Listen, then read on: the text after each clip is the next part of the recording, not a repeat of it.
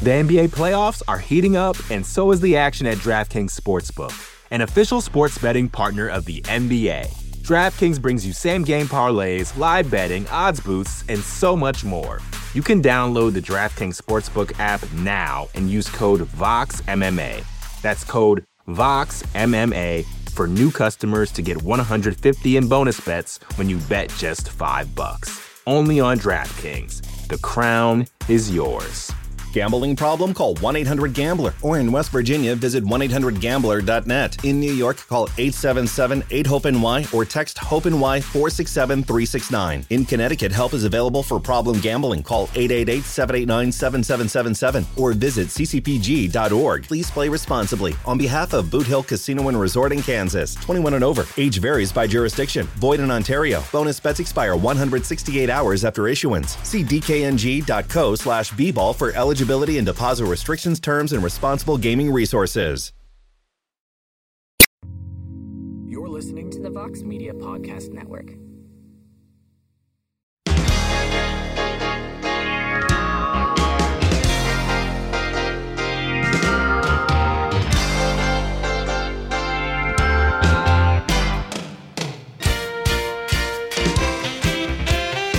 All right, it is Tuesday, July 26, 2022, and it is indeed a heck of a morning, a very busy morning, live on the MMA Fighting Twitter Spaces. Shortly thereafter, you will find the show in its entirety on the MMA Fighting Podcasting Network.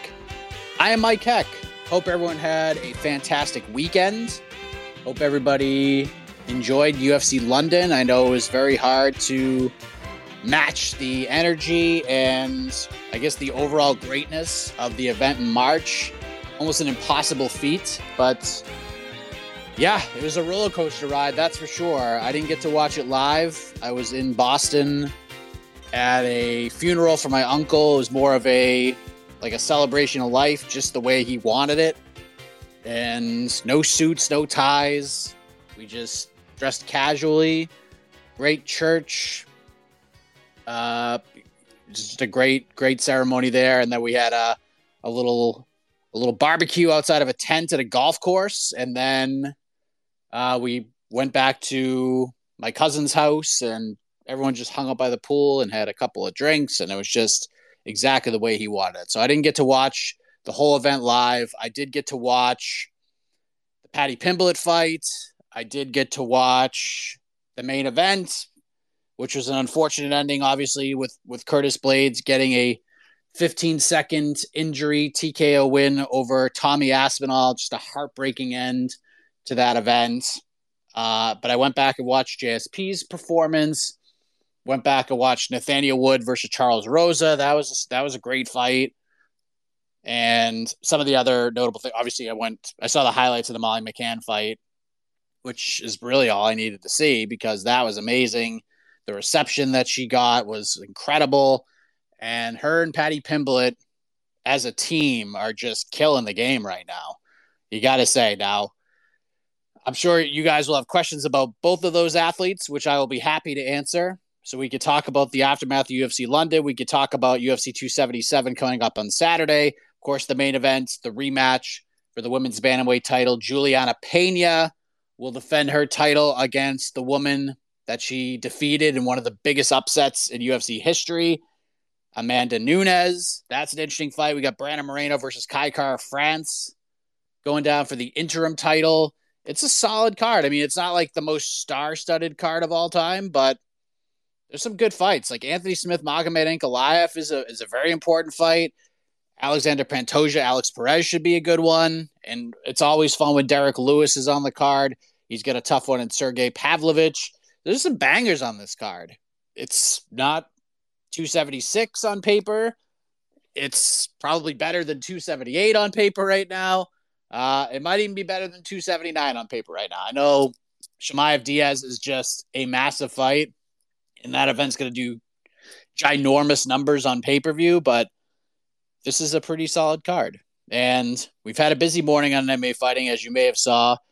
UFC San Diego looks a little bit different right now. We reported about a half an hour ago that the fight between Alan Nascimento and Malcolm Gordon is no more. Malcolm Gordon suffering an undisclosed injury.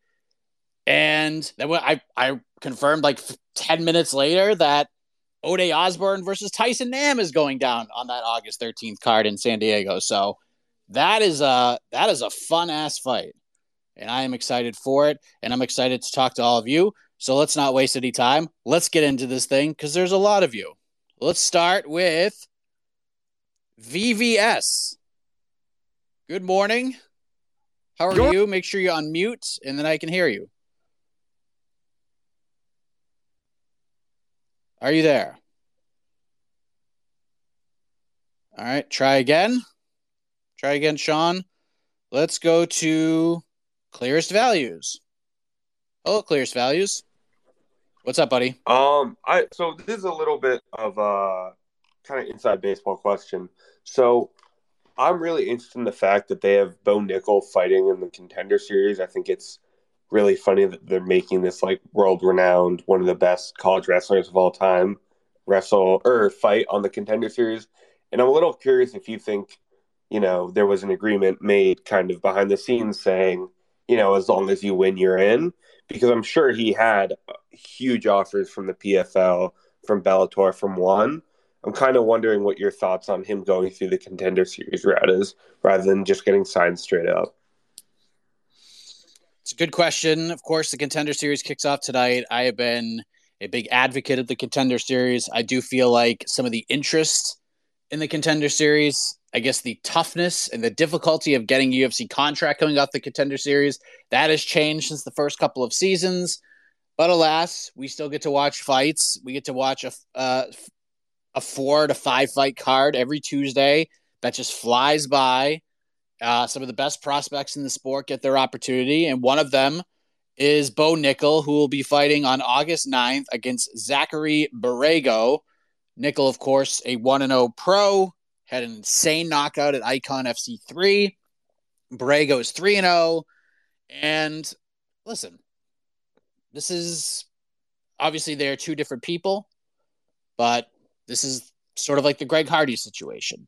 I mean, obviously two different people, two different stories, come from two different backgrounds, two different sports. But Bo is obviously has a lot of hype right now. He got a lot of hype even as an amateur fighter. Just him announcing that he was going to go to MMA had a lot of people excited. He had 2 amateur fights, 2 quick finishes. Then he had an insane knockout in his pro debut. This is the UFC just saying, hey, we're going to give you the opportunity. Go out there, win a fight.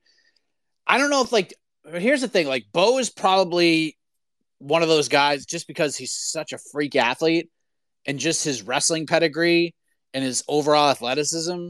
I feel like he could do well by just, like, if he goes out there and just finishes Zachary Borrego quickly or just wins and he's a 2-0 pro, like, they could match him up with some middleweights that are on, like, the bottom half of the divisional rankings, like, top 60 guys, 50, 60 guys, and he could probably beat a good chunk of those guys. But one thing that I feel like the Contender Series has been missing is just locking these guys up for those developmental deals. Like, we're not seeing enough of those, in my opinion. We're seeing guys get contracts that are just not UFC ready, and then they get thrown into the octagon and they get absolutely annihilated. Like, I don't want to see that, especially for a guy like Bo Nickel, who has incredible upside. This guy has a very bright future ahead of him. He's 26 years old. He's not even in his, like, as good of an athlete as he is, he's still not even in his athletic prime. So, yeah, I think it's a win and get in, but I don't know if it's like win and you're a UFC fighter. It might be just be a win. You're under contract with us. We're going to give you that developmental deal, which is a smart move. Like, William, I remember talking to William Knight after getting a developmental deal after his first Contender Series, but he loved it. He loved it. He was so excited about it because he could fight literally anytime he wanted. He could fight 1,000,000 times.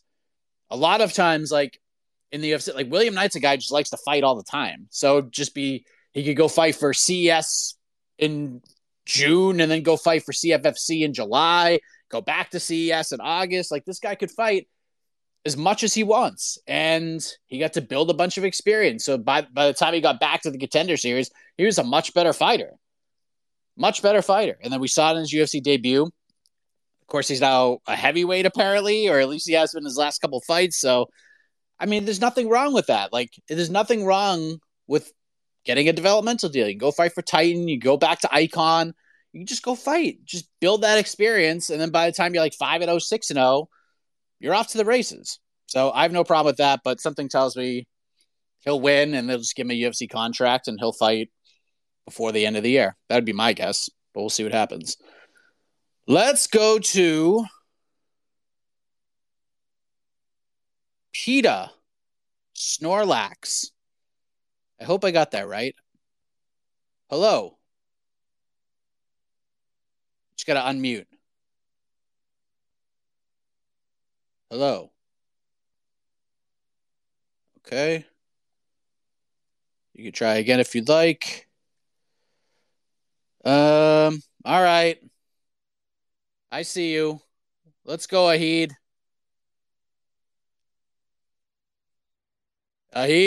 Aheed, how are you? Here where I am, but listen, you know, you mentioned the Contender Series. It is the epitome of professionalism. With that dude coming 10 pounds overweight, it is absolutely at the top of how you should be as a professional. These guys are definitely UFC ready. It's amazing. But listen, with the UFC London main event, Mike, I've got some questions for you, and I just want like a yes or no answer because I've got a different viewpoint to everyone else. So would you say that Tom Aspinall's knee, and it'll all make sense when like the question's finished, but would you say Tom Aspinall's knee had something to do with him falling down? Just yes or no? Yes? Yes, yeah. Okay. Yes. Did Curtis Blades... after the leg kick that Tom Aspinall landed, did Curtis Blades land a counter that could have that played a part in Tom Aspinall falling down? Yes or no? Mm. He landed a counter, right? He did land something. Like people, yeah, it was a grazing, if anything. But yeah, I guess I'll go yes on that one. But. So then technically, Curtis, like even though people are begrudgingly trying to, you know, say, oh, people are saying should be no contest, which is crazy. Like, no, Curtis landed, whatever it was, like Curtis did land. So as far as I'm concerned, he's responsible for Tom not being able to continue. So that's a win for Curtis. He just needs to go forward and fight the winner of Tai Tuivasa and Cyril Gane. People are genuinely thinking this should be a no contest, and that's crazy. Like, Curtis won. Curtis even said afterwards, I think he didn't want to say in the post-fight interview because he was scared of the backlash. He said it afterwards, though, backstage. He felt his balls were strong. He said something like that. I'm with him. Like, he won, legitimately won. It's like with Yair Rodriguez and Brian Ortega. Yair targeted Brian's arm. It's the last man standing. That's what fighting is. And onto the other two, Paddy and Molly. Paddy, I'm putting forward an idea, Mike. Muhammad Makayev has been talking smack to Paddy. They have some history. And Makayev saying he'll fight Paddy at an upper weight class. Let's just do Makayev. Because Paddy's not fighting ranked guys. So let's just do Makayev and Paddy open weight. Since Makayev is talking so much, he's ready to put it on the line. If it was Paddy calling out Makayev, that would be a problem. That's a bully-like mentality. But since it's Makayev saying he wants to fight him, I say just do it because Paddy's not going to fight these top guys anyway. And Molly, I want to see her and Casey O'Neill because Molly was stuffing the takedowns of Hannah Goldie. I'm not that high on Casey O'Neill. I think like opponents or people get too crazy over an undefeated record. I think she needs to be tested more. I think Molly's a good test. And I think that's all I've got for today. And Jimmy Manuel is a sucker-punching idiot. That's all I've got for today. Thank you, Aheed. Always bring in the smoke. Yeah, I mean, listen, it is a win for Curtis Blades. Like either way, it was a checked leg kick. It appeared. There's a lot that happened there. Like I'm not taking anything away from Curtis Blades. It sucks. It's just unfortunate that. We built up that card. The prelims are terrible. We had some great moments with Paddy and Molly, and now Tommy Aspinall's coming out, and everyone's singing and dancing and having a good time. And then all of a sudden, 15 seconds in, the fight is over, and it's just like, damn. Curtis Blades, man. I mean, Curtis Blades, the man just can't catch a break. Like, the guy goes on winning streaks and, like, could – He could win like 4 or 5 fights in a row and still nobody will give him a title fight or even offer it to him or even suggest that he should get it. It's just crazy. I don't know why. Like he still sort of has that moniker that he's a boring fighter when in reality, like he's just really good at what he does. And he's shown that he could knock dudes out and finish them viciously. But again, with the current pay structure in MMA, like your job is to go win fights. There is no flat fee. Your job is to go out and get that second paycheck. And if you're Curtis Blaydes, you want to get that second paycheck, even if it means like you might have to wait a little longer to fight for the title. But he's so used to that at this point. Like, it doesn't really matter. You know what I mean? So Curtis will probably go fight the winner of Ciryl Gane, Tai Tuivasa, and then the winner will probably go on to fight for the title. So we have like a little mini heavyweight tournament going on. The Jimmy Manoa thing is crazy, just dumb move on his part, and the Patty Molly thing. I mean, the Casey O'Neill, I like the Casey O'Neill matchup. I actually would favor Casey to win that fight. I actually am very high on Casey O'Neill. I'm much higher on her than a lot of other people. But she's hurt. Tore ACL. She's got a knee injury. She's going to be out for a little while. So we're going to have to wait on that. If you're going to try to get Molly back by the end of the year, yeah, I mean, we'll see. I like the JJ Aldrich idea. I think that's like a good test. But either way, just her and Patty need to be on the same card. I suggested the Jamie Malarkey idea on to the next one for Patty Pimblett. We have this internal debate at MMA Fighting because on to the next one of our listeners suggested that Patty Pimblett should fight Tony Ferguson. And AK loves that idea. I hate that idea. I hate it because why risk it? Why risk it? At this point for Patty, little baby steps up, get him on a card that will appreciate him, let the fans erupt, let the fans travel to him, but we have to put him in a position. Like, listen, the reason why I hate it so much is, one, I don't think he'd beat Tony Ferguson, even though Tony hasn't been like the elite guy that we've seen, the guy that was supposed to fight Khabib a bunch of different times, which in hindsight – I'm kind of glad we didn't see that fight because it wouldn't have been all that competitive, I don't think. But I think Tony beats Patty. Like, I think Tony beats Patty. And if Patty beats Tony, then what do we do? He's got to fight Sarukian, Gamrot, Gillespie. Like, those killers? I don't want to see that for Patty right now. It's too soon. Patty has gotten bigger than rankings. Patty has gotten bigger than names and opponents. Patty could fight literally anybody right now, and he will be over. Like I've said before, when you're a kid in the 90s and you're watching pro wrestling in the early 90s on network television, WWF Superstars, you always got a main event where you had like 2 competitive wrestlers and they would have a match. But throughout the whole show, you had wrestlers you're trying to get over in quote-unquote squash matches. And I'm not saying that Patty's getting squash matches because this isn't pro wrestling. This is fighting. So you're going to get punched. You're going to get kicked and stuff like that. But putting Patty in there with like a top 10 guy is insane. It's a terrible idea. Your job is to get this guy over and give him the best chance to win so that people react to it. So you want to do Jamie Malarkey? Fine. You want to do guys like that fight? Joe Selecki is not a bad idea, but I'm not going any higher than that if I'm the UFC. That's it. And this is maybe Patty can't get to the rankings, but he's not ready now. He's just not. He's getting clipped in all these fights. He arguably lost the first round to Jordan Levin. I like Jordan Jordan's a nice guy. He's a solid guy. He's a solid hand, but like Jordan's like a top 50 fighter. And Patty's out here, like, almost losing rounds to him. Like, I'm sorry. This is not a guy who should be fighting Tony Ferguson right now. And he doesn't need to. Patty doesn't need to fight Ferguson or anybody with the big name. He is the big name.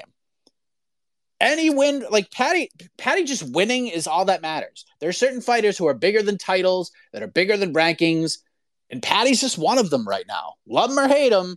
You react to him. He evokes emotion. You care about what he does. You're either going to go crazy if he wins, or you're going to go out there and root your ass off that he gets knocked out or loses. And that is what constitutes a star. He does. Absolutely does. So there's no need to rush this guy. There's no need to rush him. But we'll see what happens. Hopefully we see him at the end of the year, and probably not in London. Maybe we'll see him in Vegas. The NBA playoffs are heating up, and so is the action at DraftKings Sportsbook, an official sports betting partner of the NBA. DraftKings brings you same-game parlays, live betting, odds boosts, and so much more. Don't miss out as the NBA postseason winds down. And new customers to DraftKings can bet $5 to get $150 in bonus bets instantly. You can download the DraftKings Sportsbook app now and use code VOXMMA. That's code VOXMMA for new customers to get $150 in bonus bets when you bet just $5. Only on DraftKings. The crown is yours. Gambling problem? Call 1-800-GAMBLER. Or in West Virginia, visit 1-800-GAMBLER.net. In New York, call 877-8-HOPE-NY or text HOPE-NY 467-369. In Connecticut, help is available for problem gambling. Call 888-789-7777 or visit ccpg.org. Please play responsibly. On behalf of Boot Hill Casino and Resort in Kansas, 21 and over, age varies by jurisdiction. Void in Ontario. Bonus bets expire 168 hours after issuance. See dkng.co/bball for eligibility and deposit restrictions, terms, and responsible gaming resources. All right, let's try PETA again. See if we can get it to work here. Are you there, sir? You got to unmute. I can't hear you. Hello? Yo, there you go. What's up, man? Oh, yo, I was curious to ask about the weekend. Like everyone discussed that, but the middleweight division, what do you think is going to happen? Because I feel like it's kind of frozen, and I don't know. Pereira's good. It's a good story, and it's the grudge match and all that. But I'm just curious about where the division goes. We had the Hermanson fighting on the weekend. Yeah, it's a good question. I mean, Izzy's getting to the point, and Jed Meshew talked about this on our ranking show because he actually. Let me just pull up the rankings real quick. Just pull up a list of fighters. I'm gonna pull up my personal rankings. Jed had Adesanya as his number one pound-for-pound guy. The reason he had him is that he has essentially beaten pretty much everybody in the top 10 of that division. He's beaten Whitaker twice, beaten Vettori twice, just beat Cannonier. He beat Derek Brunson already. He's beat Kelvin Gastelum. He's beat, almost all these guys already. Now he's got Pereira. I love that story. That is a fantastic story. I don't know, man. Andre, Muniz is really good, but he's just not. He needs a couple more wins. Duplessis is going to be fun. He needs a couple more wins. Imavov is a really good prospect, but he still needs a couple more wins. We're getting to the point where Adesanya is not right. And I feel like Sean Strickland is still in this discussion. He got bolted by Alex Pereira in just a horrific game plan, but the man is still he's still, again, kind of like Patty. He evokes emotion. People care about Sean Strickland. It was amazing being in Las Vegas and seeing all the star power on that stage. And Sean Strickland got the biggest pop out of everybody at the UFC 276 press conference. People cared. When it came to all the top three fights of UFC 276 throughout fight week, from the beginning of fight week on, it was the Sean Strickland, Alex Pereira show. All the interest came from those guys. It can't explain it.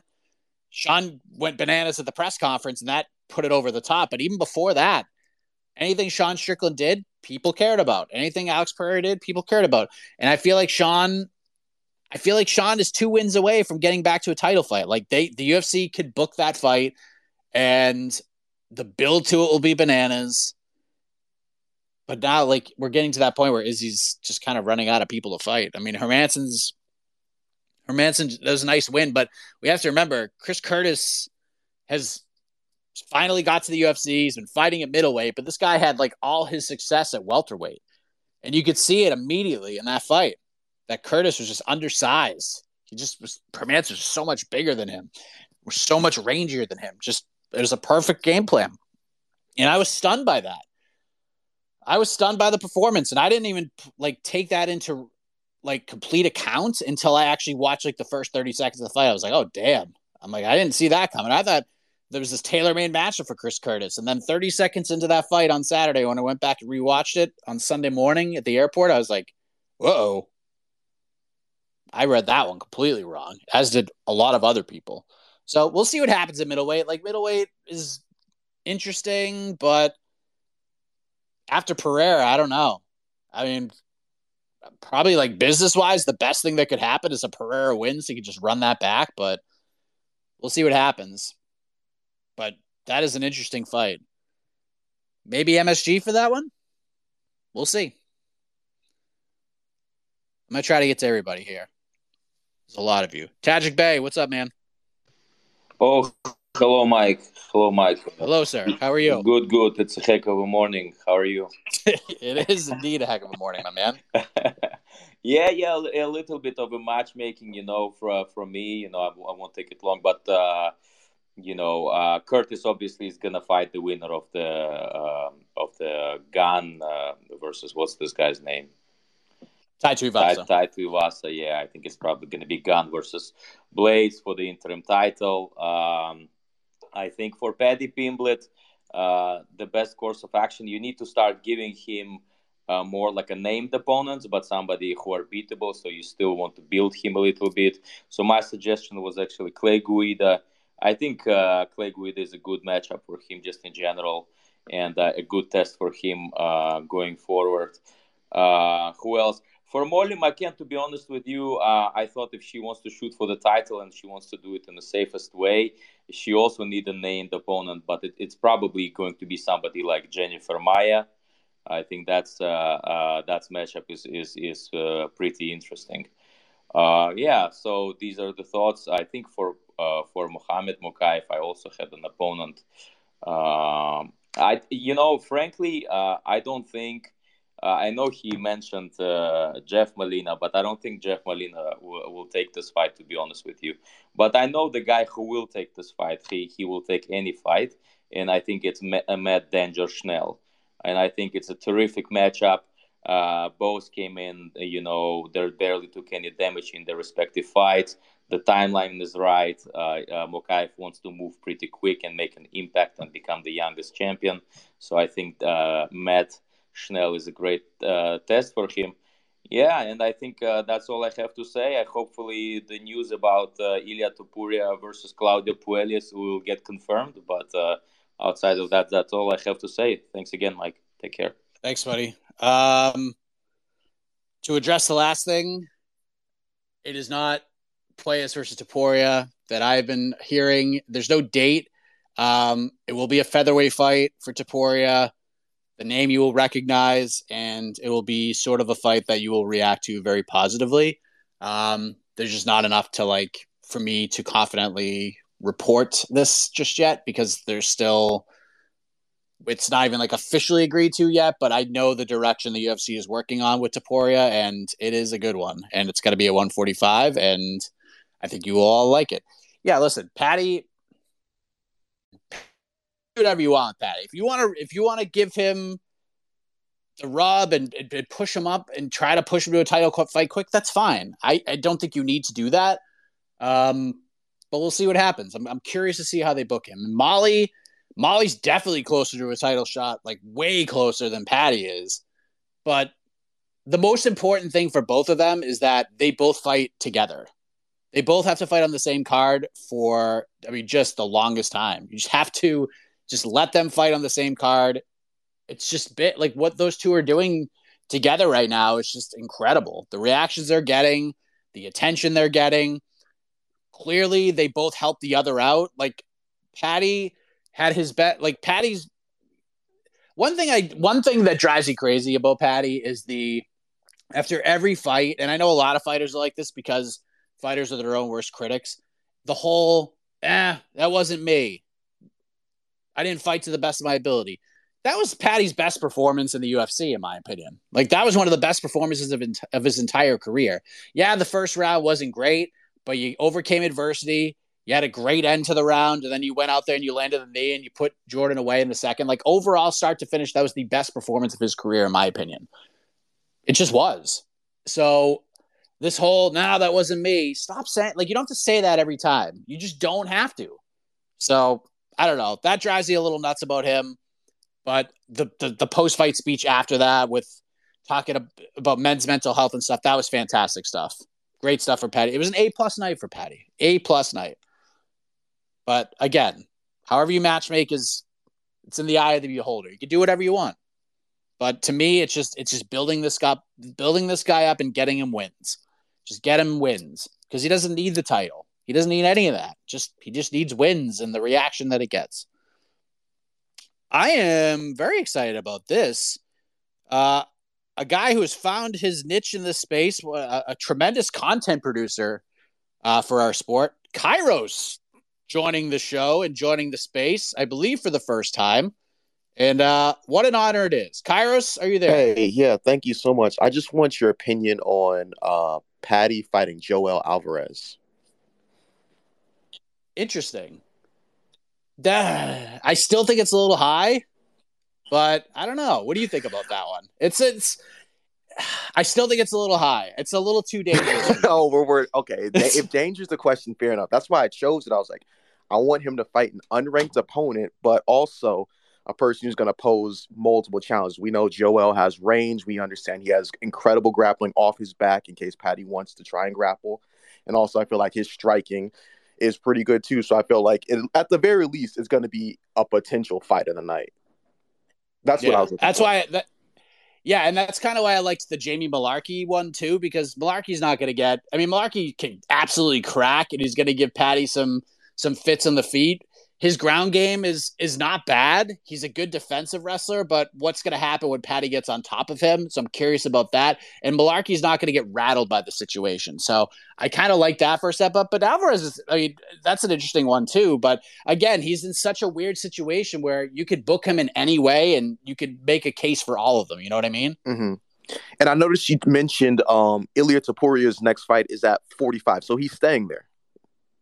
At least for the time being, yeah. I think he sees his future at, and you saw it in the Herbert fight. Yes. He got cracked at that one. He's a little undersized, but the fight that I'm hearing that the UFC is targeting will be at 45, and it's going to be a fun one. Oh, that's good. Thank you. I won't take up any more time. Appreciate it, my man, Kairos. Thank you so much. Go check him out. Good stuff. Great opinions. Good videos. Just really good stuff. Let's go to Zeke. Zeke, how are you? Mike, how are we? How we doing? I had a little quicker on the connection today. Didn't take two or three times, so I think we're in for a positive week. You know, heck of a morning's on. It's a Tuesday, so let's get after it.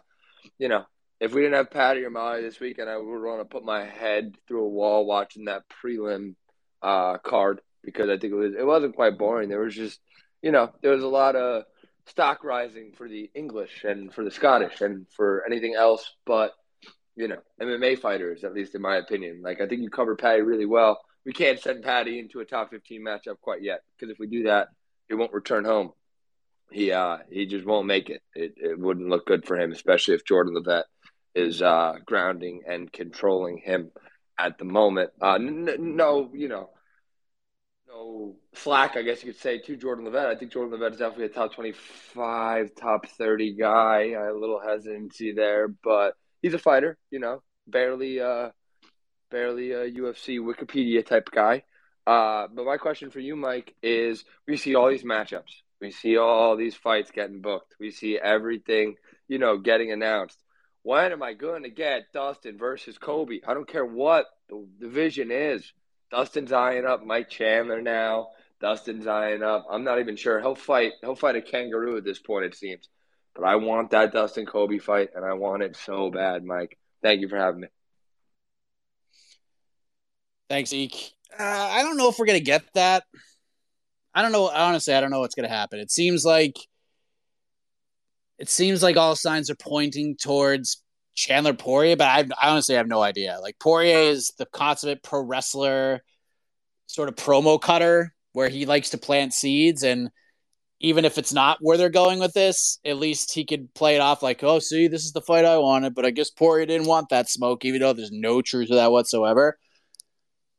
It wouldn't, like, if you're going to do that fight, Like, if you're going to put that fight on the books, you have to do it September 10th. You have to do it September 10th for multiple reasons.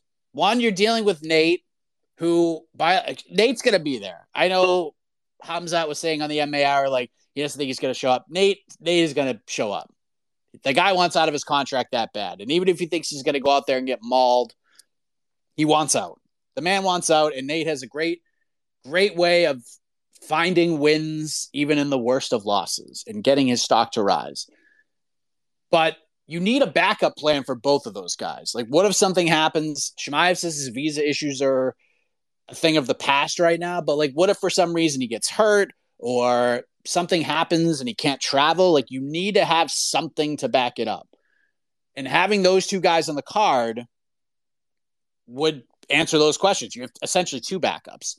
You throw Poirier in there. You certainly throw Colby in there, because if Chimaev isn't, at least how the UFC is looking at this, like, I know Nate wanted this fight and Nate just wants out that badly. And the UFC is like, okay, like, you want to fight this dude? Like, we will send you out that way.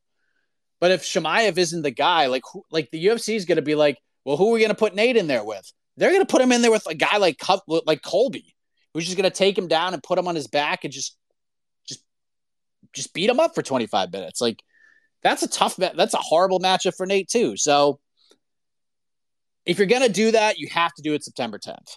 If not, it doesn't really make a lot of sense with Chandler sitting out there. So we'll see what happens. If they make it cool, it would make sense for September 10th. It's a nice addition to that card. Be a good co-main event. It's fine.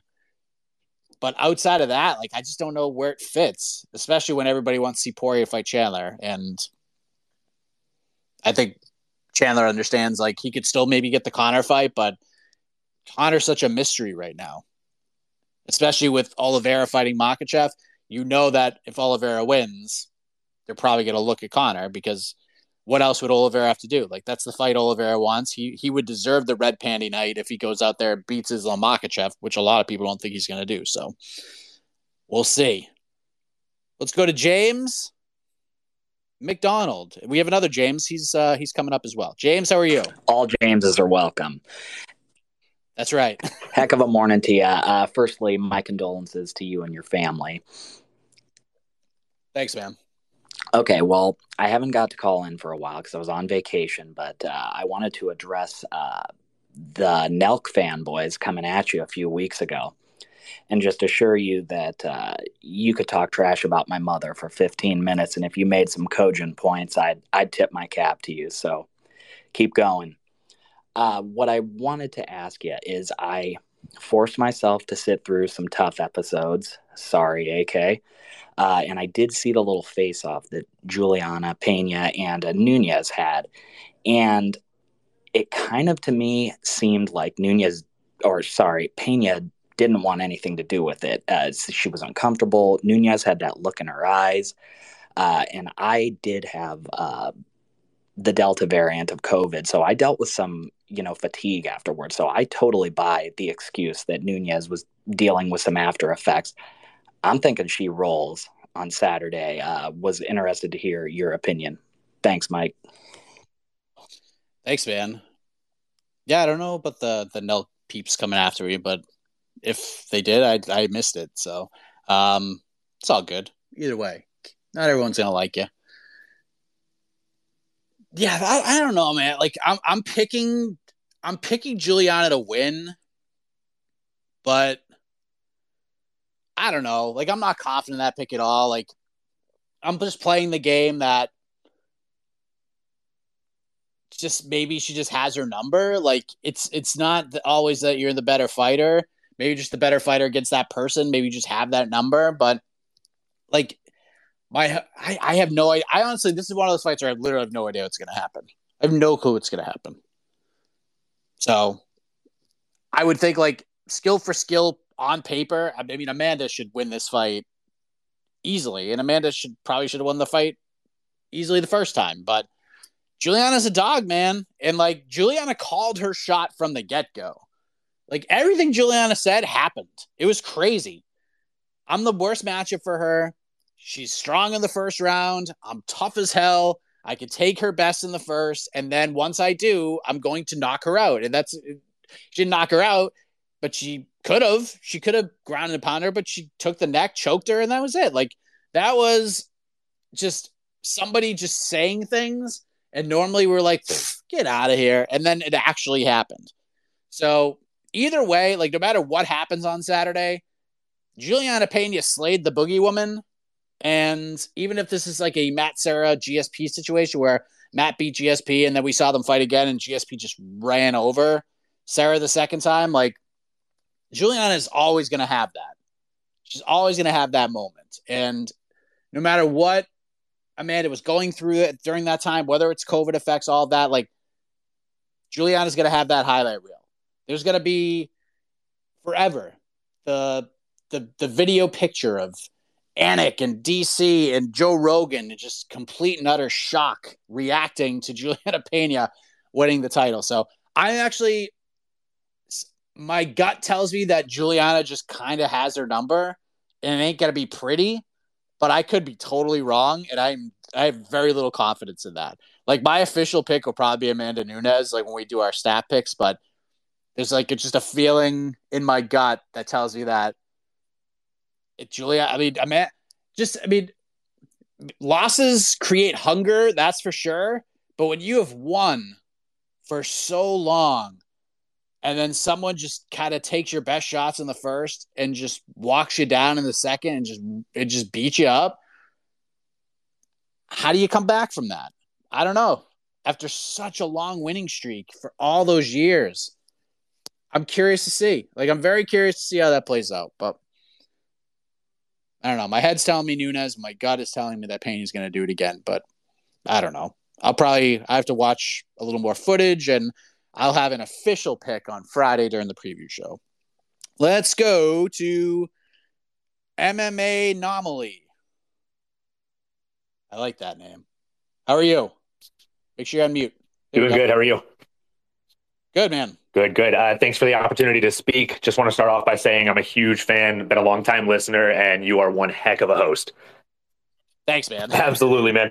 I hate to circle back to the Patty the Pimlet category or topic here, but I have to say I agree and disagree with what you said, right? I don't think we have to fast track him to the title shot. I don't think he needs to get, kind of catapulted into a top 5 opponent. But at the same time, I say we keep growing the Patty train and give him, some face value, some name value. Give him somebody like a Jim Miller or Clay Guida. I think both of those guys are not super easy matches for him by any means, but he does have a shot in those fights, and those would build quite a bit of relevance for him. Yeah, I mean, the Guida one I could see. The Miller one I'm not a fan of for a couple of reasons. One, Miller's on this, like, nice run right now, and matching Miller and Patty up, like, someone has to lose, and either way, it's kind of a rough result.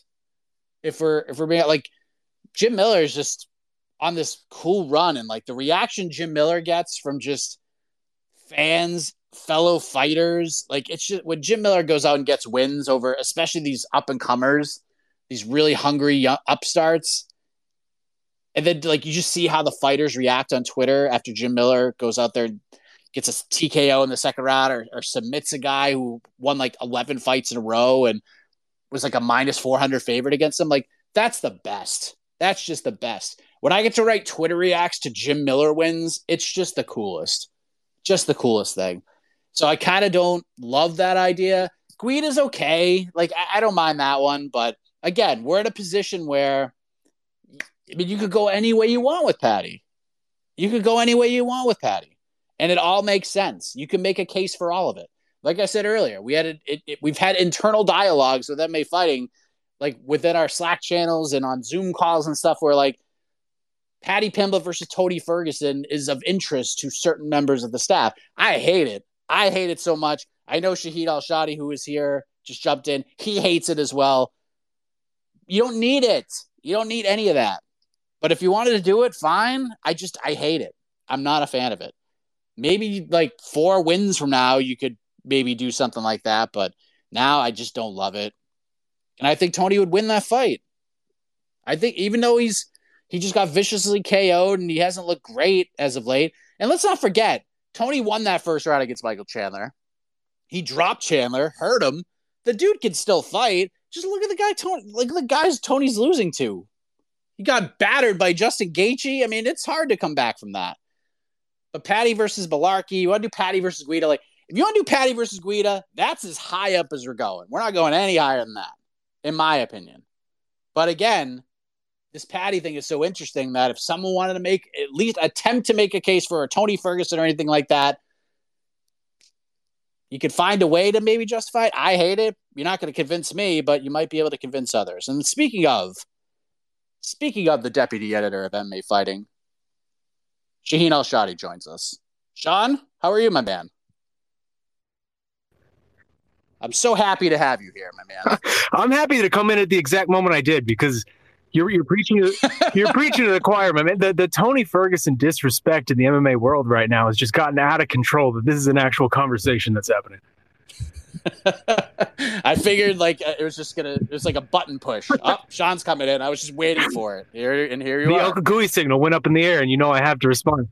Well, I just want to say, first of all, love what you're doing with it, Mike. You have built an incredible community here. First time, long time, but happy to be on. I got to ask you though, because it's been interesting watching the past couple of days the reaction to UFC London, and to me, it's felt. Have you noticed a slight difference in the way people are perceiving Paddy Pimblett now? It feels like this last one seemed to have validated him in a lot of people's eyes, and maybe people are coming around in a way that they weren't before this whole Jordan Leavitt thing. And maybe the post-fight message played a part in it. Maybe it was because he didn't really get hurt in this fight as opposed to the other ones. But I'm just curious, do you sense this sort of change happen around the perception of Paddy Pimblett and how people are viewing him now in space? I like that question. I think this one was definitely viewed differently. I think the post-fight interview certainly helped. Everything that he said after the fact, and then the subsequent conversations with the media backstage, like not just at the press conference, but just with the broadcast partners and stuff, just really just digging deeper into those conversations. I really think that was a really good look for him. And I think people just kind of understood, like, Patty is an entertainer. Patty is who he is, and you could see like the teabagging thing, which is not a teabag, by the way. I hate that we even have to say this in a sentence on a space, but there's not a teabag. That was just him like twerking and getting low. Like that's a move I would do if get low played at a club. Like I would just be like, okay, yeah, but it wasn't a teabag. He didn't sit on his face or anything like that. So stop that nonsense altogether. Secondly, I feel like people are just. They just see Patty for like the entertainment factor is huge. And he's such an interesting character right now because I don't know how good this guy is. Like my gut tells me that this guy is a star, but he's not great. Like I feel very confident in the fact that Patty Pimlet's not going to be fighting for the title, but I also understand that that's okay.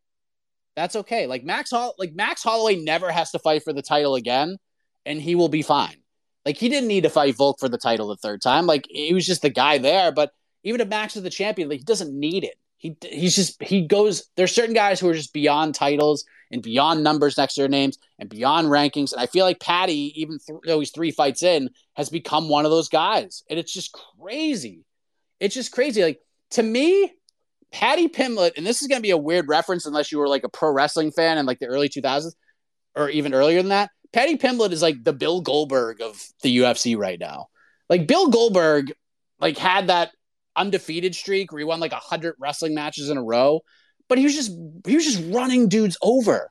Like he was wrestling quote unquote job guys and just spearing and jackhammering all these like guys with two first names, like Tony Roy and Dwayne Gill and all these guys. Like, these are and Bill Goldberg became a star beating those guys.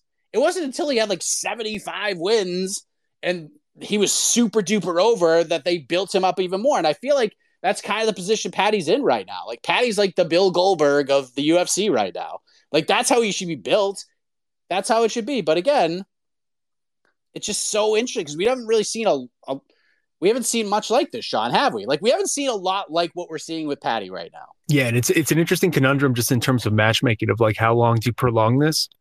Because it's certainly like we could do this for the next 3 years, right? And it seems like people would be, maybe not some fans, but it feels like the UFC would be happy with him just beating 7 mediocre guys in a row and just sort of seeing how long we could push this.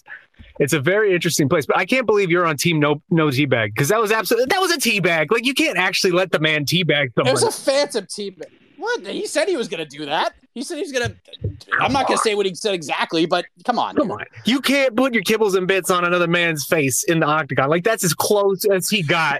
That's as close as you can get to doing that without actually doing it. Come on. Jordan Leavitt also rose like The Undertaker in that situation. He knew it was coming. He was like, nope, I'm getting out. I will say the last thing on this, and then I'll get out of here. I did, again, I think the post-fight message was an important part of it too, just the whole performance, because it did feel like it resonated with a lot of people, in particular just within the sort of time we're in and the space we're in. Like, I'll just, speaking personally for me, I mean, yesterday, actually, the 25th was the 10-year anniversary of my own father's death, and he took his own life. And so, like, to hear stuff like that being sort of put out there by... you know, a character like this guy who plays this character, but who, you know, has a massive fan base, who has a lot of people who listen to him, who has a lot of people who care what he says. Like, I think that's really an important part of sort of the whole performance that we saw at London. And I think, I don't know, it felt like to me, like that sort of changed a lot of people's hearts and minds, just the whole way that whole day played out. I don't know. I'm seeing less Patty Pimblett hate than I did, you know, a couple months ago or in March. And it's an interesting sea change to watch. Yeah, I do agree with that. This had the potential, like, at first to be like an MVP type of situation, because for a long time it was just like, oh, when's MVP gonna fight somebody legit? The problem is MVP was fighting dudes in like Thackerville, Oklahoma, fighting him at Uncasville, Connecticut, which I like Uncasville, Connecticut. Don't get me wrong, I like Mohegan Sun. I've been there a million times. But MVP, like, if MVP was going on this run and winning all these fights in London, we would have a much different view of MVP during that run. Eventually, after like 12 wins, we'd be like, all right, come on now. Like, let's move this up a little bit.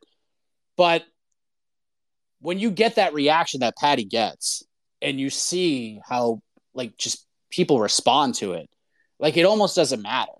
Like, I'm almost hesitant to put Patty outside of London. Like, if you want to bring him and Molly to the States and just see how his fans travel, I'm intrigued to see it right now, but I would be a little hesitant, because even like heading into that fight, I was saying that Patty should only fight in London and it doesn't matter who the opponent is. But if those two seem like together, I don't know, man. Like, I'm curious to see, like, if they did it at MSG or did it in Vegas, like, how would their fans travel? I don't think that we're going to get like Connor fighting Jose Aldo type of travel, but would you get 1,000 Patty and Molly fans traveling to the States to watch them fight? I'd be curious to see. So it might be worth a shot, especially if you want to get one more at the end of the year, because there's no guarantee how many times the UFC is going to go back to London or go back to the UK or go back to that area. Like, we don't know. So how will that translate in Las Vegas? How would that translate at MSG? I think it would translate huge at MSG. But I would also understand why they wouldn't want to fight there for money purposes, taxes, all that stuff. But it's amazing. Like, heading out of March, it's just like, yeah, Patty won. But heading out of this, like, the whole 40 minutes of the show has been the Patty Pimblett show. Like, how do we book him? And we're all over the place. And for the most part, none of us are really wrong. I mean, unless you say Tony Ferguson, then I think you're wrong. But you could still make a case for it. I'm just not going to buy that case. All right, let's go to James Foster. You've been waiting for a while, my man, very patiently, and I appreciate that. What's up, buddy? Hey, good morning, Mike. Good morning. Hey, you know, with the pay-per-view coming up this week, you got women and midgets. Yeah, I don't think it gets too much better than that. But with the main event, do you think no matter what happens, just as long as Amanda wins, that we're probably going to head to a trilogy, even if she – steamrolls Pena in 30 seconds or dominates her for 25 minutes. And the Chris Curtis and Jack Hermanson thing, I don't know if you have anything on that. I just thought it was kind of strange. Two guys kind of acting out of character. But maybe it was just frustration on Chris Kerr's part, but I was curious if you've had any insight on that. And the Patty Pimblett thing, I mean, I'm more in the I want to be entertained business than build Patty up. I mean, I know you're going to disagree with me, but I would like to see like a Bobby Green or a Joe Lauzon or even a Clay Guida. But if you want to build this guy up to be a star, I thought of a name that I don't think I've heard anyone say yet, Matt Fervola. I think I'm pronouncing that right. The guy that got steamrolled by Terrence McKee. I think that would be maybe a good matchup for Patty if you just want to build him up. But man, Mike, it's nice to have you back. I definitely felt your presence kind of gone during the post-fight and pre-fight show.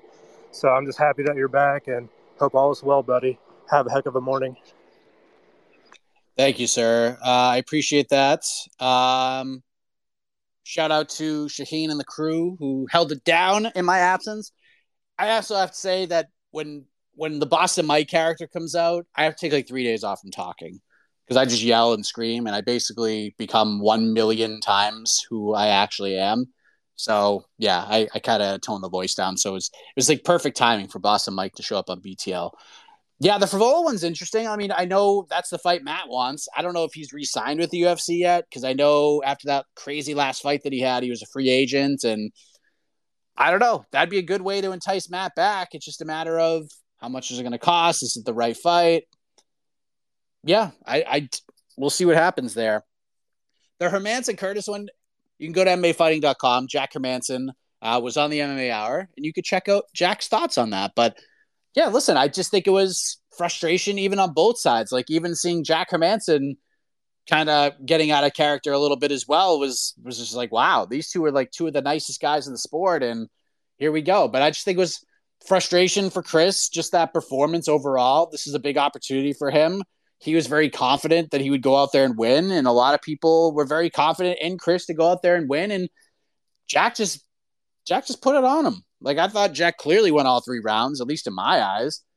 And Chris's winning streak comes to an end, and who knows? Maybe his middleweight run comes to an end. Maybe he has to go back to 170, and he was loving life at 185. But who knows? Maybe he could stick around. Who knows what's going to happen there? But I think it was just frustration, and I think Jack Hermanson was just, like, a little frustrated himself.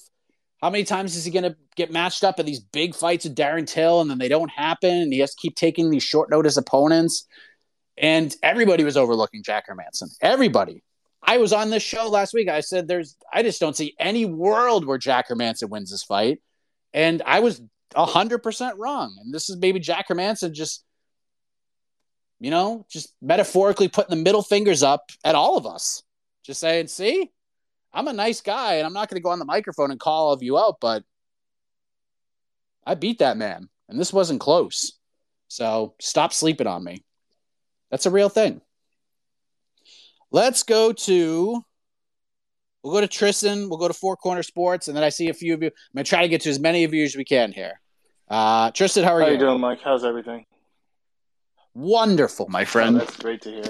I just want to go back to what I said to you last week, I think on Friday, about I'm hearing about Benoit Saint-Denis versus Christos Giagos for the September 3rd card for Paris. I don't know. I just wanted to know if you're hearing that. I don't know if it's confirmed or not. That's my first question. My second question, I know that the UFC London prelims wasn't great, but there was a bright spot in Jonathan Pierce.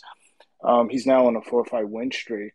What do you – I don't know if I heard you match him up on Otno, but – I think I really enjoyed his performance against Marquand.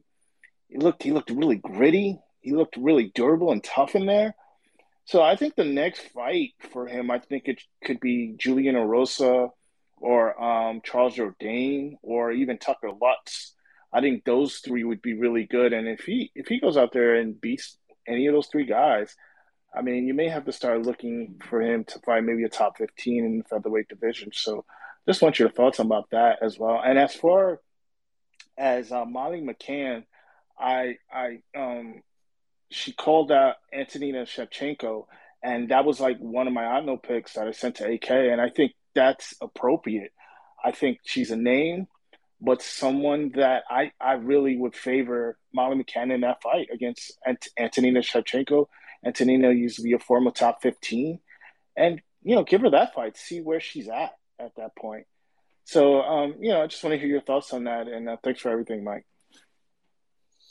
Thanks, buddy. Yeah, I mean, I assume the Centinela fight is happening. I will admit I haven't gone crazy looking into it, but considering who reported it, I've seen on Instagram at least one of the fighters confirming it. So I mean, that's probably what's going to happen. Centinela should probably be on that card, anyways. So yeah, I think that's probably the fight. Molly Antonina's fine. I went with JJ Aldrich on mine. I actually think JJ is a tougher fight than Antonina, and I think this whole, I know Ariel talked about this on the MMA Hour, and he asked Dan Hardy about this, but Patty Pimblett's presence has really helped Molly McCann. Their confidence levels have risen. You could hear it in her voice. You could hear it in her promos. You could see it in her performances. Like, the evolution of Molly McCann is real. Like, we're seeing it. We've seen it in these last two performances. She needs to step up in competition, though. Like, Patty, it doesn't matter. Patty, it doesn't matter. You can throw him against anybody. But I feel like if we're talking potential title fights, like, Molly could win two or three more and fight for the belt. Patty is going to have to win like 8 or 9, maybe 10 before he fights for the belt. That's just because of the divisions they're in mostly. But you can make a case right now that if the UFC just wanted to put an interesting big fight together and just do Valentina versus Molly, like in London, like that'd be gigantic. That'd be huge. That'd be huge. Now, Valentina would win that fight, but if they wanted to just do that, like they could. It'd be somewhat egregious, but not incredibly egregious. But I think you just kind of want to continue to build that confidence is what I'm saying, but give her steps up. I like Aldrich. You want to do Antonina, that's fine. I know someone just suggested Casey O'Neill. Might be a toughie, but I don't know. We'll see. Courtney Casey would be an interesting one because even if Courtney wins, somehow in our eyes, she'll still lose a split decision to Molly. So it's almost like unless she gets stopped, she'll probably win that fight because the judges never rule things for Courtney Casey anyway. So yeah, just give her a step up. If they want to do Antonina, it's a fine idea. Who else has been waiting for a minute? Let's go to, actually, I was going to bring him on, but I don't see him anymore. So, all right. Rapid fire from one mic to another. Michael Morgan. How are you? I'm exceptionally well. I'm glad you kind of qualified that because Mike, what the heck is what I was about to say before I jumped in here. When you were talking about the confidence, when you were talking about how she stepped up, come on. She was given two scrubs and she did what she had to do. No disrespect to Molly, and I mean this from the bottom of my heart. I do see exactly what the UFC are trying to do here. We don't have any stars over here in the UK in terms of rosters. It's depleting on an almost monthly basis. So I can see why they're building these quote-unquote stars. But let's not gaslight people. Let's not pretend that we don't know what's going on here. We know what it is. It is what it is. And the reason as soon as I heard that from you, I clicked the send button for the mic is because I couldn't believe Mike Heck was about to gaslight us. But no, you caught yourself. You kind of doubled back. You kind of and rewound. So I'm glad you did that. But just let's underline this. We know what's happening here. We know what's occurring. Appreciate that, man. I love the energy. I love the passion. Yeah, I mean, listen, there's certainly truth to that, 100%. But I stand by my confidence selection too, because let's not forget, Molly was fighting people she was heavily favored over earlier in her career, and she wasn't beating girls like that. She wasn't going out there and spinning elbowing people. She wasn't. She was happy just brawling and winning 2 rounds and then losing the third and hanging on to win decisions that she was heavily favored to win. And now she's out there just throwing shit around. She's got the attention of the people's champ, the great one, The Rock. the confidence is I'm not taking away anything what you're saying as far as the opponents go, but you can clearly see she's more confident fighting. I mean, she's not going to be fighting the Hannah Goldies forever. She's not going to be fighting those types of fighters forever. But she's going for the kills. She's trying to get finishes. She's being creative in there. So, yeah, I think there's certainly confidence rising. Now, the level opponents, you're right, haven't been spectacular. Hannah Goldie is essentially a straw weight. But she's trying stuff and trying to get people out of there and just ripping shots with Michael Chandler and Ioane and Jacek in the crowd. Like, that's just fun. It's just fun stuff. But I don't know. We'll see how good that confidence translates. Let's give her a little bit of a step up. I think Antonina makes sense. JJ Aldrich makes sense. I wouldn't go much higher than that. Those are two tough fights. But I wouldn't go Casey O'Neill. I wouldn't go Erin Blanchfield. I wouldn't go Miranda. I know Miranda Maverick wants that fight. I don't love that idea. I would do like a step below Miranda Maverick. I think Miranda's going to fight too, if memory serves me correctly.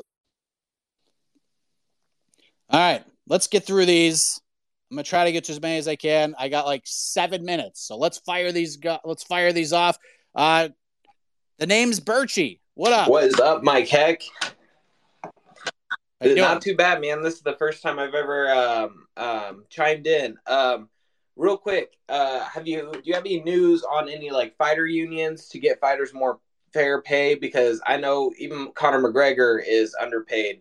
So do you have any news on anything like that going on? And I'll get off and listen.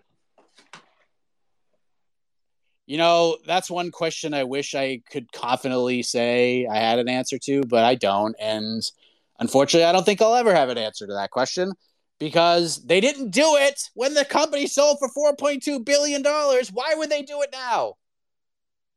It's a sad tale, people. It's a sad tale. And this is just the story we're going to be living.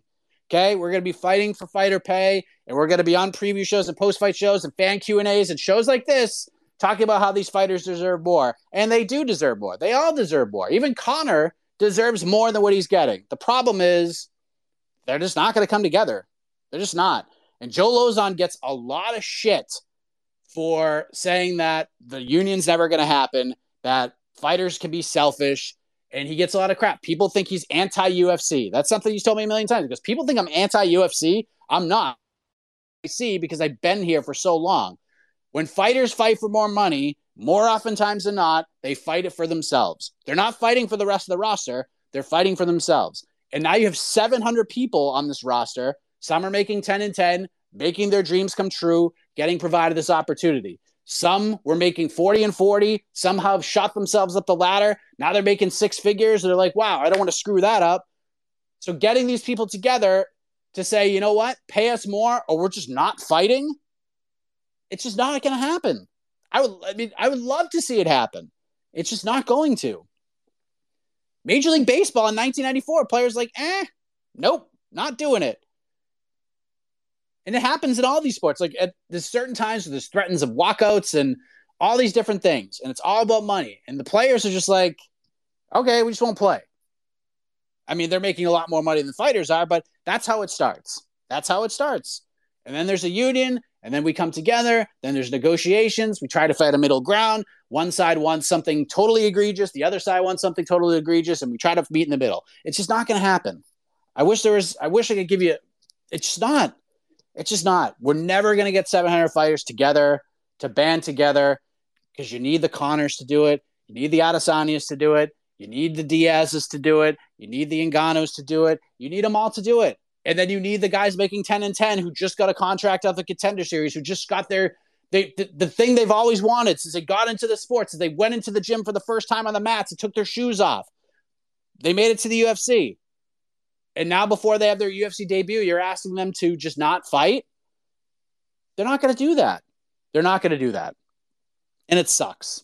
As Rick Pitino famously said, it stinks and it sucks and it stinks. But this is the world we live in. And as a guy with a voice and a guy who hosts a million shows, we're going to be talking about this forever.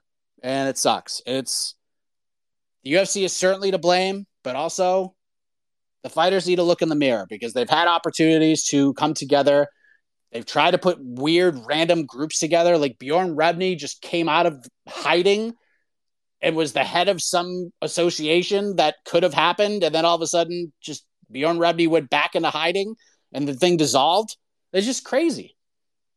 It's just, I just don't see it happening. It sucks, but it's just, I just don't see it happening. Gary, how are you? Gary? Oh, there we go. Sorry about that. There we go. How's things? All good, man. Things are okay, my man. How are you? Right on, man. Hey, I'm doing phenomenal. Hey, I wanted to chime in real quick. I think people are asking too much from the UFC in regards to McCann and Pimblett. I think they're handling it just fine. I think the last thing you want to do is snuff either one of their stars right now. I mean, in the world of MMA, they're like a power couple and wildly popular. The UFC's best move would be to put them on one of those ABC cards and get them national exposure against a couple people they can beat and let them go wild, let them rip shots in the crowd.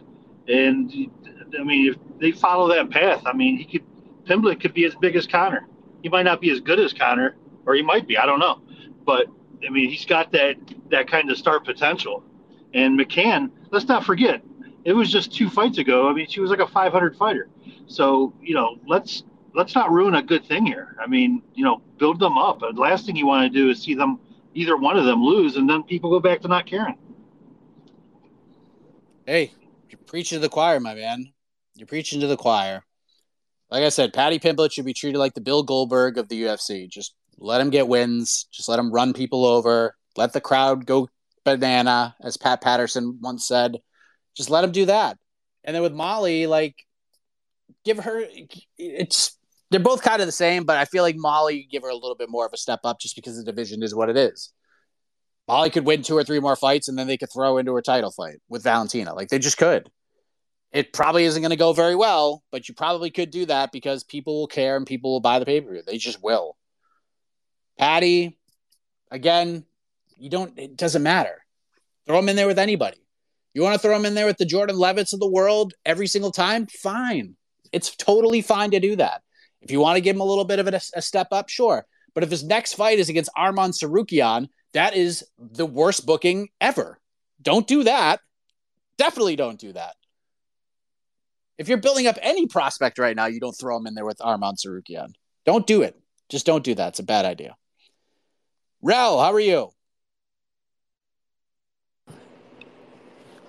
Heck of a morning. What's up, buddy? Yes, how you doing, Mike? Wonderful. So I think with the whole Patty Pimblett thing, I agree and I disagree.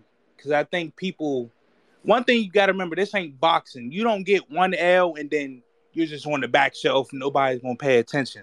This is mixed martial arts. You could get an L and then go on a 4-fight winning streak and be back, if not in a better position than you was before. So I think, do I want to see them just give Patty a bunch of opponents that he could beat?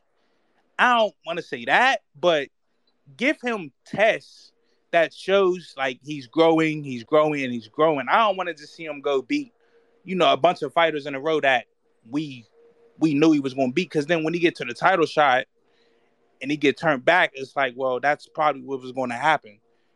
But I think a lot of people got to throw more respect on his performance this past week. To lose a friend and go out there and do that, the growth is there. The growth is there.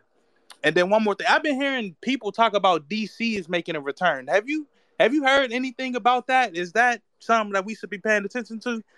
Have a good morning. He did a thank you for the call. DC did a Twitter Spaces with Monster Energy with Hans Mollenkamp, I think it was, and someone had asked if like what it would take for her to come back, and he mentioned, I believe, that he would fight Yuri for one more. And it's not going to happen, but DC's a competitor, man. Like he always has been, and I'm sure there's a small part of him that misses the training and misses getting ready for fights and misses seeing his name on a poster and things like that. But I'm sure the guy's very happy with what he's doing. The guy I love the shows he does on ESPN Plus where he breaks down certain fighters. It's a great one on Alexander Volkanovsky. He's doing the color commentary with Anik and Joe Rogan, and there's probably going to be other things in the future with this guy. It's going to be on a TV show, the Warrior TV show. I mean, the guy's crushing life right now, so he doesn't need to come back, but I'm sure it's just like GSP. Like, GSP's always asked, oh, what would you do to come back? Like, who would you fight if you could come back? And GSP's a little more, he's gotten asked this so much and he's more seasoned to it. So GSP will always stop in his tracks. Like, well, if I were to come back, which I'm never going to, I would fight Khamzat Chimaev. I would fight Kamaru Usman. I would fight Israel Adesanya, but I'm not coming back. Will come back, but if I were to come back, even though it's never, ever, ever, ever going to happen, these are the three guys I would be interested in fighting. DC hasn't gotten that season yet. The guy just retired. The guy just got into the Hall of Fame. 2 years from now, we're going to be having those conversations where DC is going to be walking those things back, putting in those things, those little precursors saying, I'm not coming back, but this would be fun in an alternate universe. GSP has mastered that. DC just hasn't had the time to master that just yet. But if we're holding our breath for a DC comeback, I wouldn't hold it. I would just let that breath out. All right, we got four more on the books. Esteban, J Money, King Cat, Sivaram, and then we're out of here. Esteban, how are you? Hey, Mike. Heck of a morning. Yes, sir. Quick question. I wanted to talk about Michael Chiesa. He's been in a rough patch lately. I think he's like on a 2-fight losing streak, and, you know, he's getting up there in age, and he seems to be really comfortable on the desk. You know, now they're going to him for live comments during fights, you know, what Dean Thomas, I think he still does it, or he used to do it. So, and my question is, what's the future for Michael Chiesa? Do you see him fighting? I mean, he's, you know, he's not old, but he's old in fight years. He's been around for a while. So do you think his future is still fighting or in the desk, or what's his future for Michael Chiesa? Thanks, Mike. Thanks, buddy. Listen, Chiesa's a good fighter, man. Like, go back and watch that Sean Brady fight. Chiesa may have lost the battle. It's just one of those things, like, he may have lost the battle, but he might have won the war because he had all the momentum coming out of that Sean Brady fight. He broke Sean's nose early. Sean was having trouble breathing. He had blood in the back of his throat. I've talked to him about it a million times. Chiesa beat up Sean Brady in that fight. Sean Brady would be the first one to tell you that he did. The Luque one was crazy because it looked like Chiesa was on his way to a submission win, and Luque, just being the king of violence at 170 pounds, comes through and comes back and somehow gets the victory. And I mean, those are just two really good fighters. So I think he's in a weird position right now. I mean, I hope they don't throw him Shavkat Rakhmonov. I hope we don't see anything quite like that, but maybe a D-Rod, maybe a Randy Brown, you know, something like that. Kevin Holland, perhaps, like, something like that. I think there's still some tread on those tires. As far as a broadcaster goes, his future is incredibly bright. I thought this when Michael Chiesa was one of the first UFC fighters that I interviewed back in 2015 or 2016. And I thought that of Michael Chiesa the first time I talked to him. Guy just has such a mind for the game. He's so good in that role. And if you watch LFA broadcasts, he's great in color commentaries. Excellent. So I think there's a future for him doing some color for UFC events too. I don't think his fighting career is over. I know he's dealing with some injuries and things like that, so maybe a minute before he gets back in there. But I still think he's got a couple fights left, and his commentary career is going to be really good because he's excellent at it. Really, really good. Let's go to Jay Money. What's up, man? Hey, Mike. How you doing? Good, how are you, man? Doing good. So I had a couple questions. So I saw the Krylov report that he told the UFC he didn't want the flag on the shorts and stuff. But I was wondering, do you really think that was him, or do you think that was maybe them just pushing him to do that? And also, one of the questions about the Derek Lewis-Pavlovich fights, I was wondering if Pavlovich goes out there and wins, do you think he could fight someone like a Blades or Volkov, someone like that, for the next opponent to, and maybe he gets up to the heavyweight ranks pretty fast. So I was wondering about those two things. Thanks, Mike. Thanks, man. Yeah, the first one I'm not all that familiar with, so I'm let me look into that a little bit more, and then I will have some thoughts on it. The Pavlovich one, I don't think he's getting Blades, because I think Blades is going to get the winner of Tuivasa versus Gane. Maybe the Volkov one? I don't know. Maybe Romanov, because Romanov's coming up pretty soon, too. He's fighting Shamil Abdurakhimov, I believe. Is it on this card? Is this weekend he's fighting him? No, it's coming soon, though. Maybe it's 278. I think it's 278. So maybe match those two guys up. Alexander Romanov, man, I am so excited for that guy. I mean, he's got to fight for the title. There's no doubt about it. That guy's fighting for the heavyweight title in the next 27 months, maybe even sooner. Dude is a madman. I'm very excited for him. I mean, Pavlich is favored against Derek Lewis for sure, but Derek Lewis is Derek Lewis, man. He could lose 14 minutes and 58 seconds of this fight and still knock the guy out. So don't love the matchup for him stylistically. It's a nightmare, but Derek's got them hands, man. He's got them hands. King Cat, are you there? The wheel is spinning. The wheel needs to stop spinning. We got to move on. All right. Sorry, King Cat. We tried. Sivaram.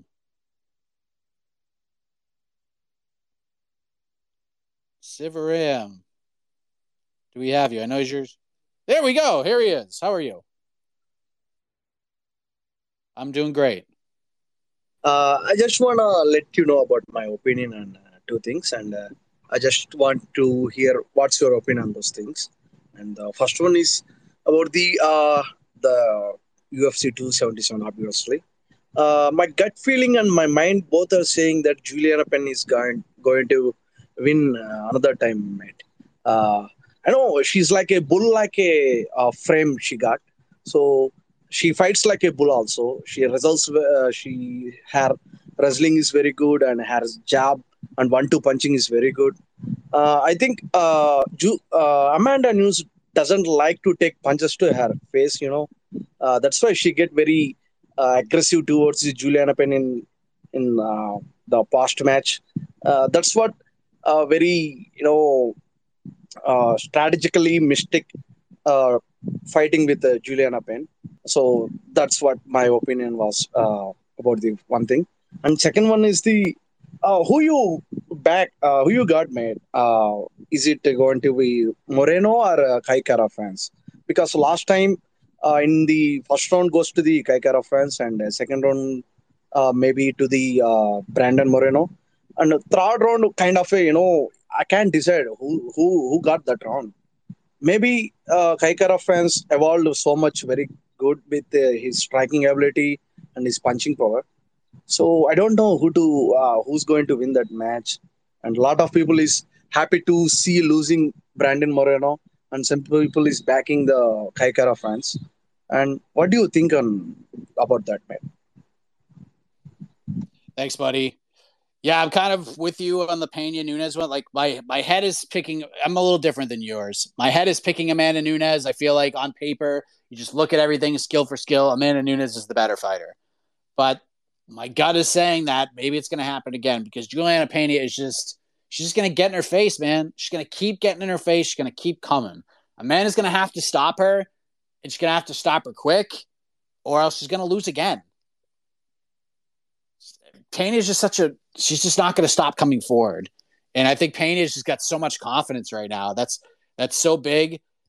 My official pick would probably be Nunes, but it would not surprise me to see Juliana Peña go again. But I might just go all in on Peña. We'll see what Jed Bashew has to say, because you remember last year, Jed Bashew became instantly famous for his Juliana Peña selection, and it came through, and he was correct, and he got it done. The most intriguing thing on this whole card, in my eyes, is Brandon Moreno, because he's left Entram. He went over to James Krause's gym at Glory MMA. It was kind of a shocker. I didn't think Brandon Moreno would ever leave that gym. I don't think his team or his coaches ever expected that to happen, but he did it. And now he's over with James Krause, the human cheat code, as AK likes to say. And I'm really curious to see how different he looks, what kind of different game plan he's going to come up with, like how he's going to flow with Krause yelling instructions in his ear. Like, I'm really fascinated by that. I'm really interested to see. And Kaikara France is a dog, man. What we have seen, Daddy Kaikara France just becoming a dad is just a different guy. Like he's digging deeper than he ever has before. Him beating Askarov is just such an impressive win. That win is going to age extremely, extremely well. So that fight rules. I don't have a pick for it yet.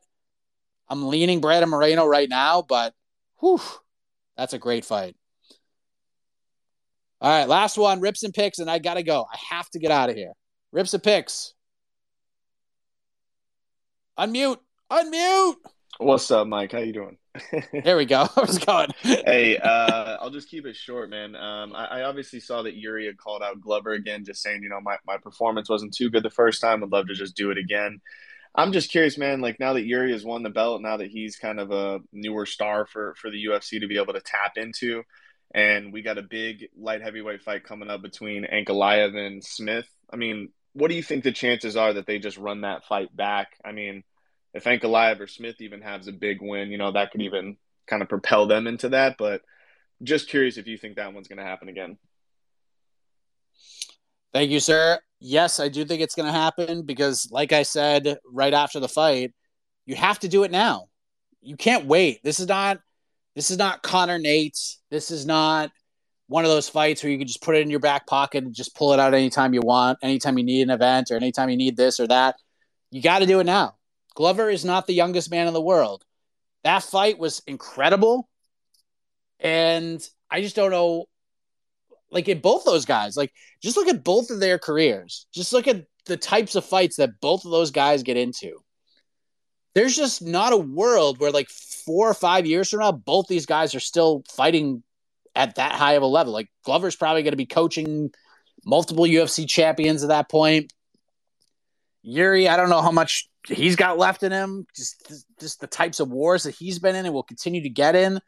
You have to do this now. You have to do it. So it would not – I was saying just do it at MSG. Like, let's just do it. I love it. Before the end of the year, you got to do it. This Anthony Smith-Ankalaev fight is interesting.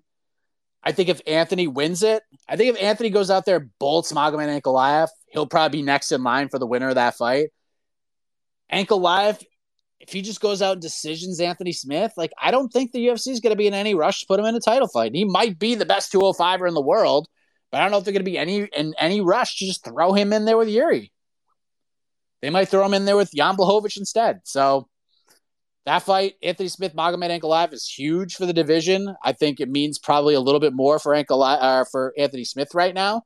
Again, former title challenger. After the John Jones fight, did anyone ever think that we'd be talking about Anthony Smith being in a title fight again? Not a lot of people did, and he's knocking on the door right now, which is just incredible, and it just says a lot about the man who is aptly nicknamed Lionheart. But, all right, we got to get out of here. We had a very busy week ahead of us. Of course, it's fight week, UFC 277. We get the MMA Hour back tomorrow. I'm sure the lineup will be sensational. It's ridiculous. I mean, we've got freaking Khamzat Chimaev on the show. You don't get a lot of Khamzat Chimaev interviews these days, and my man Ariel got it done. Thursday, we'll be back here, 10 a.m. Eastern. We'll do it again. Friday, we'll do it again here, 10 a.m. Eastern. We'll have the weigh-in show. Actually, Friday might be a little different just depending on when the weigh-ins happen, but we will be here Friday at some point. BTL Thursday, we'll have a preview show on Friday, People's Pre-Fight Show Saturday. All the coverage. Jose Youngs will be in Dallas for 277. This is going to be a busy week, everybody. So buckle up, strap in, and stick with us over here at MMAfighting.com. For all of us here, we appreciate it very much. Have a great day. And as always, have a heck of a morning, everybody.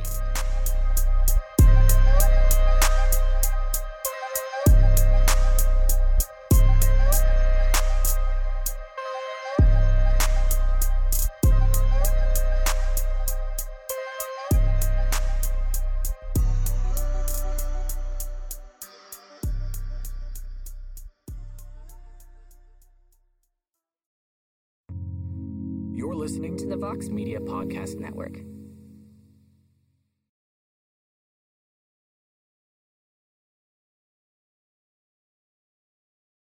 The NBA playoffs are heating up, and so is the action at DraftKings Sportsbook, an official sports betting partner of the NBA. DraftKings brings you same-game parlays, live betting, odds boosts, and so much more. You can download the DraftKings Sportsbook app now and use code VOXMMA.